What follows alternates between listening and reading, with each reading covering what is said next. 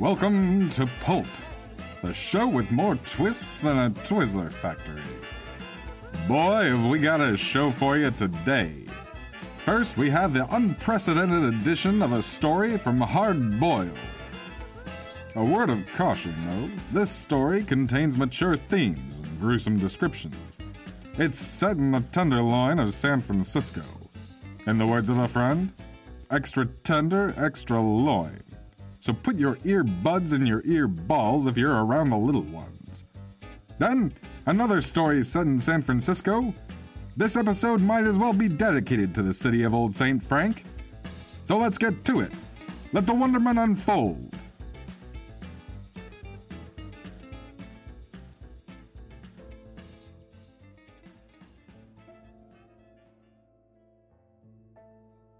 Killing Time.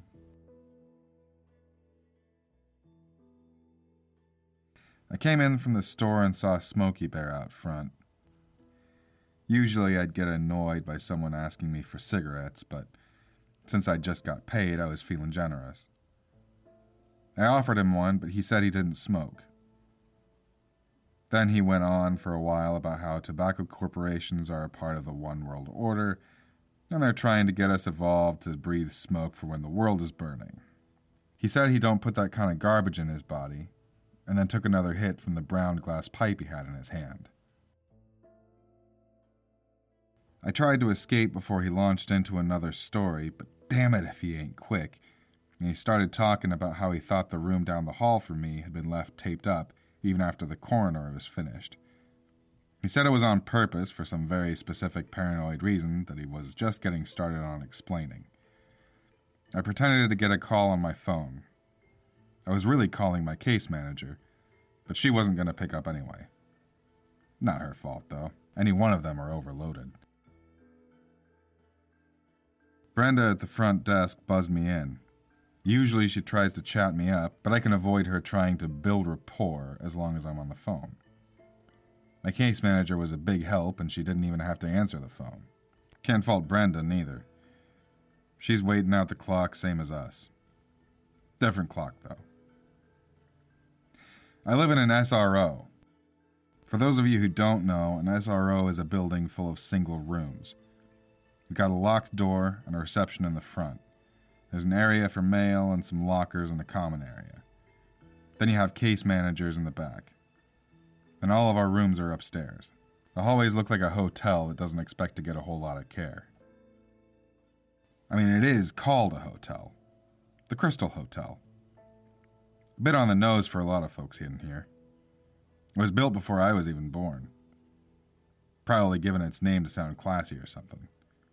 Like how in Oakland, they didn't like how East 14th had a reputation for uh, ladies of the night, so they changed the name to International. Now, International carries the reputation. I don't know. Crystal Hotel sure fits now. Time can change a lot. Anyway, I'd made it up the elevator without any further harassment and was on my way to my one room when I noticed a commotion going on down the hall. Usually it's pretty quiet in the halls.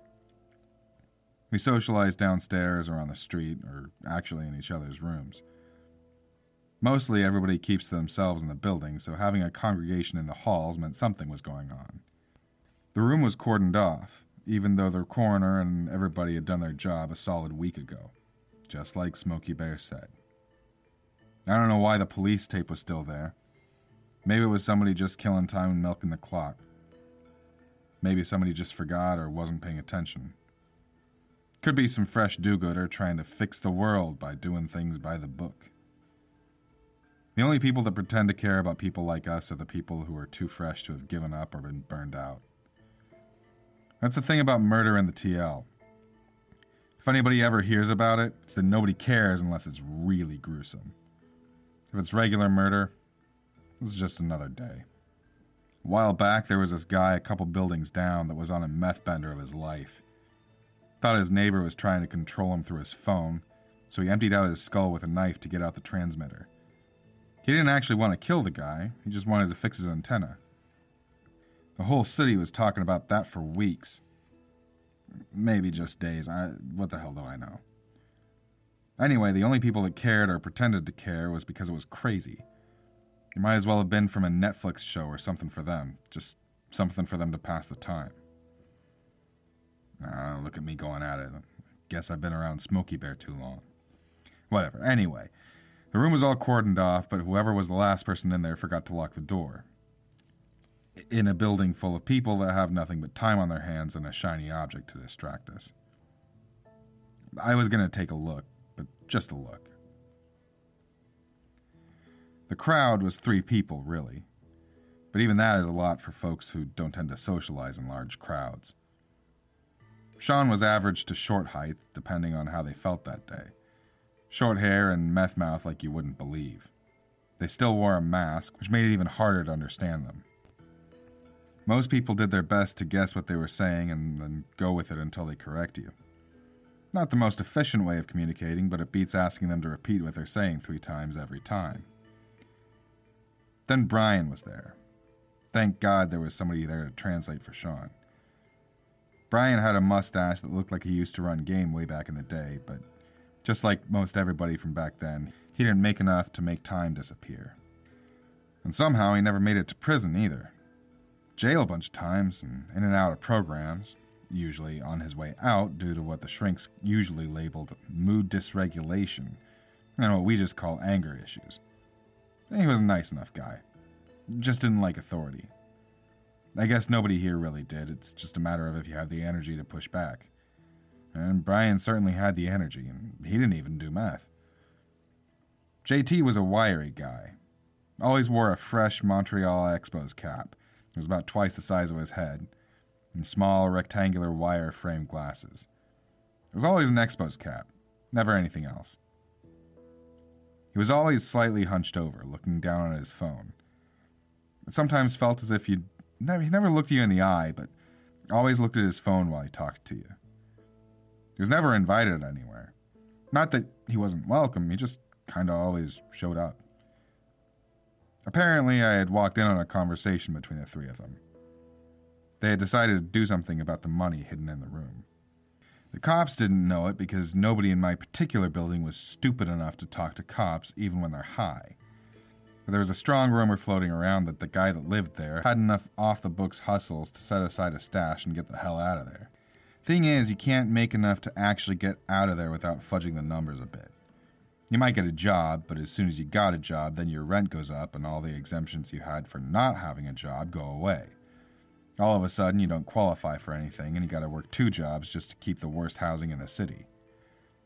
It's not that nobody wants to work, it's just that at the end of the day, nobody pays you anything worthwhile. Not for people like us. So this guy, the rumor was, had a stash off the books that he could still look like he didn't have a job, keep the exemptions, and get up a stash until he could get out. He didn't really talk to anybody in the building either. Now, we didn't socialize in the common areas, but we did socialize. This guy. The only thing we knew about him was his name, and that he had multiple hustles. That kind of thing you can't hide from anybody in a place like this. Oh, and he didn't use. Like nothing. Not even weed. Because he had a guy that everybody in the building thought was getting a stash somewhere and who didn't use, and all of a sudden ODs on fentanyl? Sure. So we're in a dead man's room looking for something that may or may not exist. Oh, Right. The conversation I walked in on was that they'd already looked through everything and there wasn't any money. Like, not cash. So they decided it was there, just not money. Like, something there was valuable enough to be the guy's stash.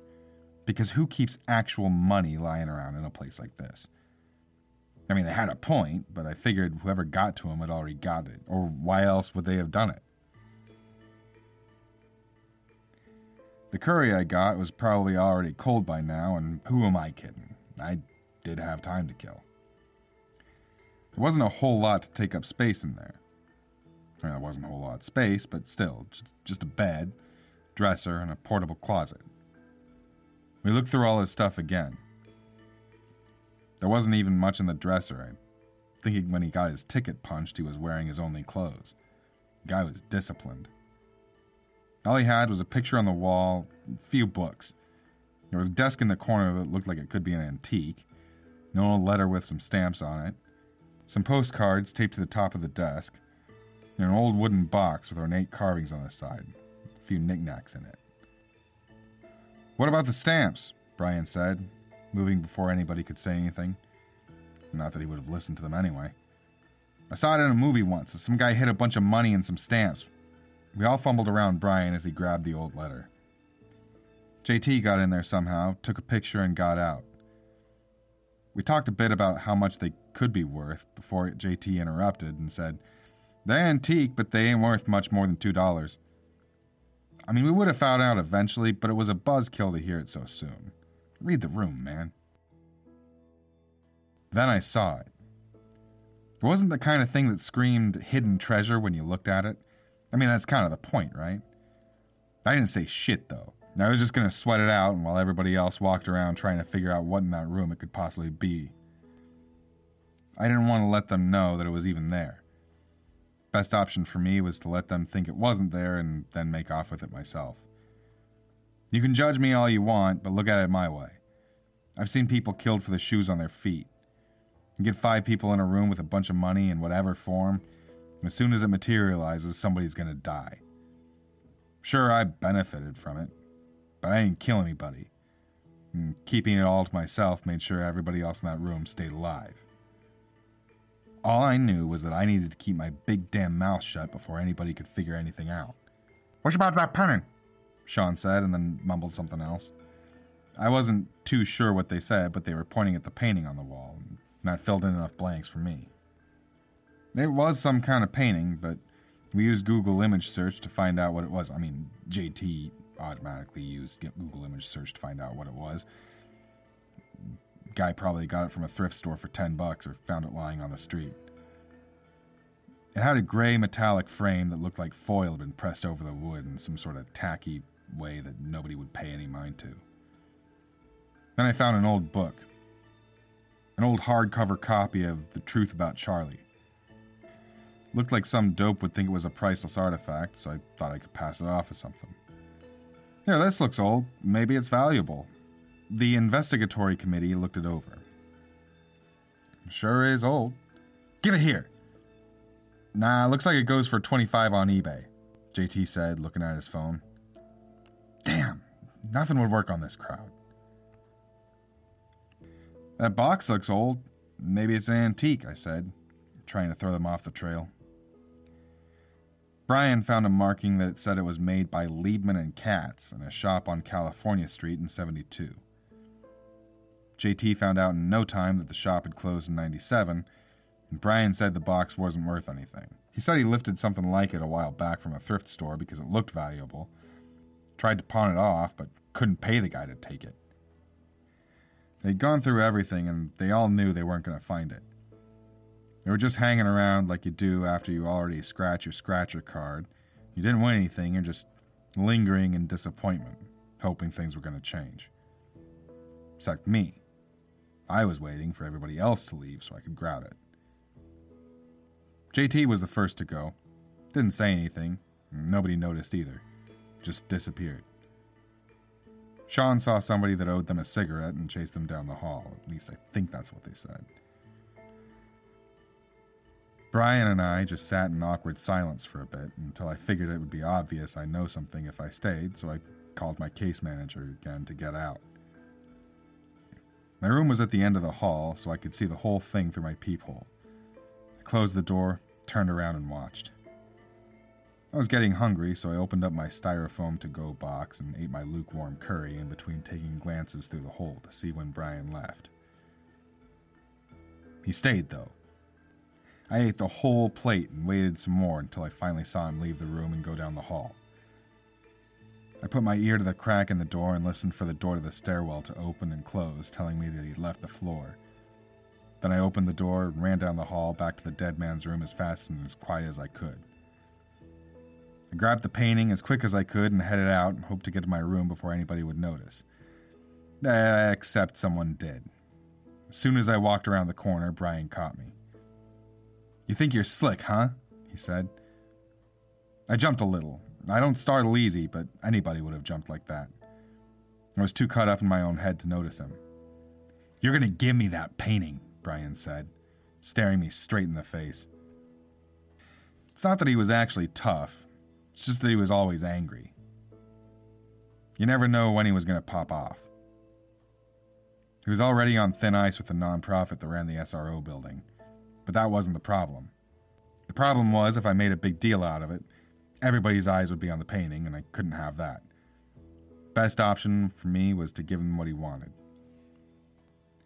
Sure, I said.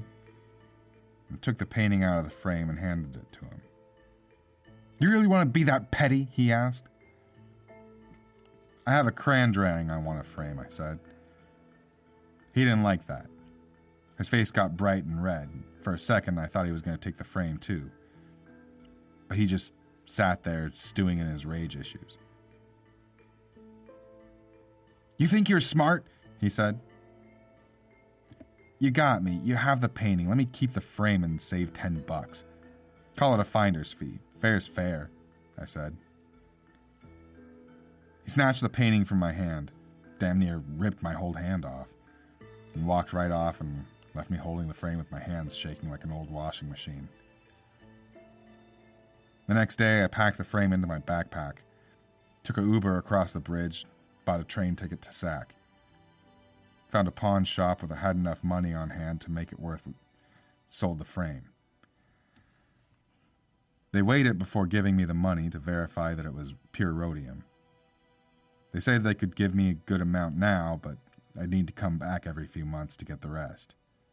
You know, since they didn't have it all on them, probably wouldn't for a while. I said put it in writing and we were good. Worked fine for me. I didn't want that kind of cash on me all at once. I mean, hell, look at the last guy. I needed to disappear and for time not to exist. When you're poor, the clock is your master and you're just waiting it out. When you're rich, you can toss the clock in the can and not look back. So that's what I did. I tossed the clock in the trash and never looked back.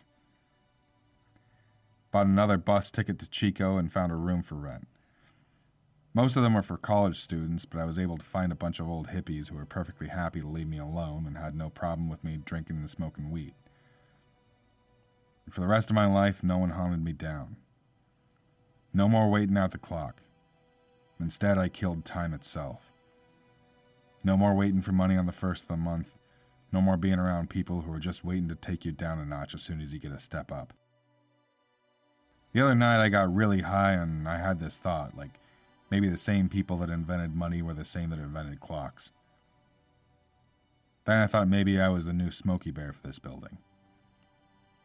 I may not have had the clock anymore, but I guess things were still going in circles.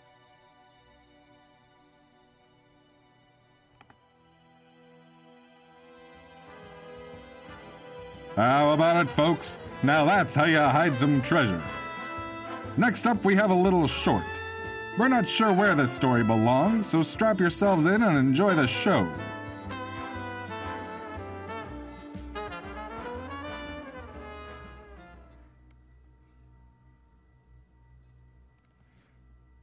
The Thing in the Fog. When I first moved to San Francisco in 1995, I couldn't do much. I'd hitchhiked all the way from Bakersfield and got a job at a record shop in the sunset somewhere off Judah. I don't really remember. I tried to get a place in Haight Ashbury, but turns out it wasn't the capital of hippiedom that I thought it was. There wasn't much for me to do in general. I was too broke to do much more than pay rent. I wasn't sure what I was going to do now that I'd kind of settled. I spent so much time trying to get there, all the rest was so uncertain. So I usually found myself wandering a park in the middle of the night. People always say not to do that because of all the seedy characters. But, you know, at, the time, I kind of looked like a seedy character, so people generally left me alone. Which is what I wanted. I needed time to figure things out. I started to find myself at Land's End in the middle of the night. Nothing to do and too restless to sleep. It's a nice spot. A lot of cliffs with whitewater waves crashing into the rocks below. Usually, I was there long enough to see a few ships come in. Just a light in the distance until I could see the outline. One of these nights, in the middle of winter when the night sky seems blacker than usual, absent of most stars, and the water and its reflection is like a pool of ink, I felt truly alone. The lights of the city were far enough behind me, and the city noises were distant enough for me to feel like I wasn't really a part of it. fog bank was coming in like a wall from the ocean, clear as day on my side, but, but miles of uncertainty past the approaching blanket. A light appeared in the wall of fog.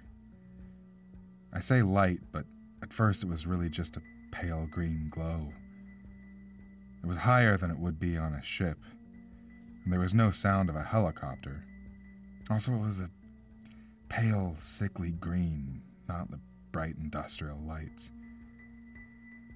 It began to grow, but mostly to the side, like it began to be a little bit of an oval shaped. Then a second light appeared, like it was obscured by the first one. First, it was a darker glow in the fog, then I saw the dark outline. It seemed like a darker tuft of fog at first in the swirling, gnarled cloud. Then, as the lights moved toward the Marin headlands, a lapse in the fog in between the banks of swirling knots showed a glimpse of the thing. I only saw it for a moment. I even leaned in as if that would make it more clear before another swirl of fog engulfed the shape again. I was stunned. If I didn't know any better, I would have sworn I saw a face, but I told myself it was just the fog playing tricks. Where before I was only curious, now I was frozen. I didn't feel the cold anymore, not the discomfort of the rock on my seat. I was torn between the feeling that I needed to get the hell out of there and the question of where I would go that would be safe. The glow and the shape kept moving forward faster than the fog, and before it could emerge from the fog on its own speed, a ball of fog had receded and revealed the thing fully all at once. It was the giant head of a squid like creature floating through the fog with it was the giant head of a squid like creature floating through the air with tentacles underneath, moving back and forth like an octopus walking on the ocean floor. Except they didn't even touch the water. The pale green glows I saw in the fog revealed themselves to be eyes looking dead ahead, fixed, like a burned out worker on Friday, brain dead, staring at a wall. Skin was oily and wet, and dripped entire waterfalls into the sea. It didn't look like it had any scales, but it looked reptilian somehow, and the more I looked, the more it felt like it was a slight green tint like the color of its eyes. The more I focused on the color, the more it looked like an oily black. When I focused my vision on the thing, creature, whatever it was as a whole, the green tint appeared again. I felt an odd, comforting, like the world was ending, but it wasn't so bad because I wouldn't be alone. The whole city would be ended with me. For a moment, an strange thought intruded my mind. I wondered if whatever this thing was had come to make a Faustian bargain with me. Like it would offer me all the money in the world and the fanciest apartments with the best wine if only I would exchange it for my soul. But it just moved on. From what I could tell, it passed between me and the Golden Gate Bridge, over the Presidio and straight into downtown, and dissipated just like the fog it came from. I'm not sure that if anyone would believe me if I said anything. They might have thought it was a trick in the fog. You see anything in the fog and the dark, and who among us has seen something that we find easier to convince ourselves that we didn't see it in the first place, rather than reconcile ourselves with the terrible reality of what we'd seen? All I knew was that something was coming to San Francisco, and I wasn't sure it was the place for me anymore.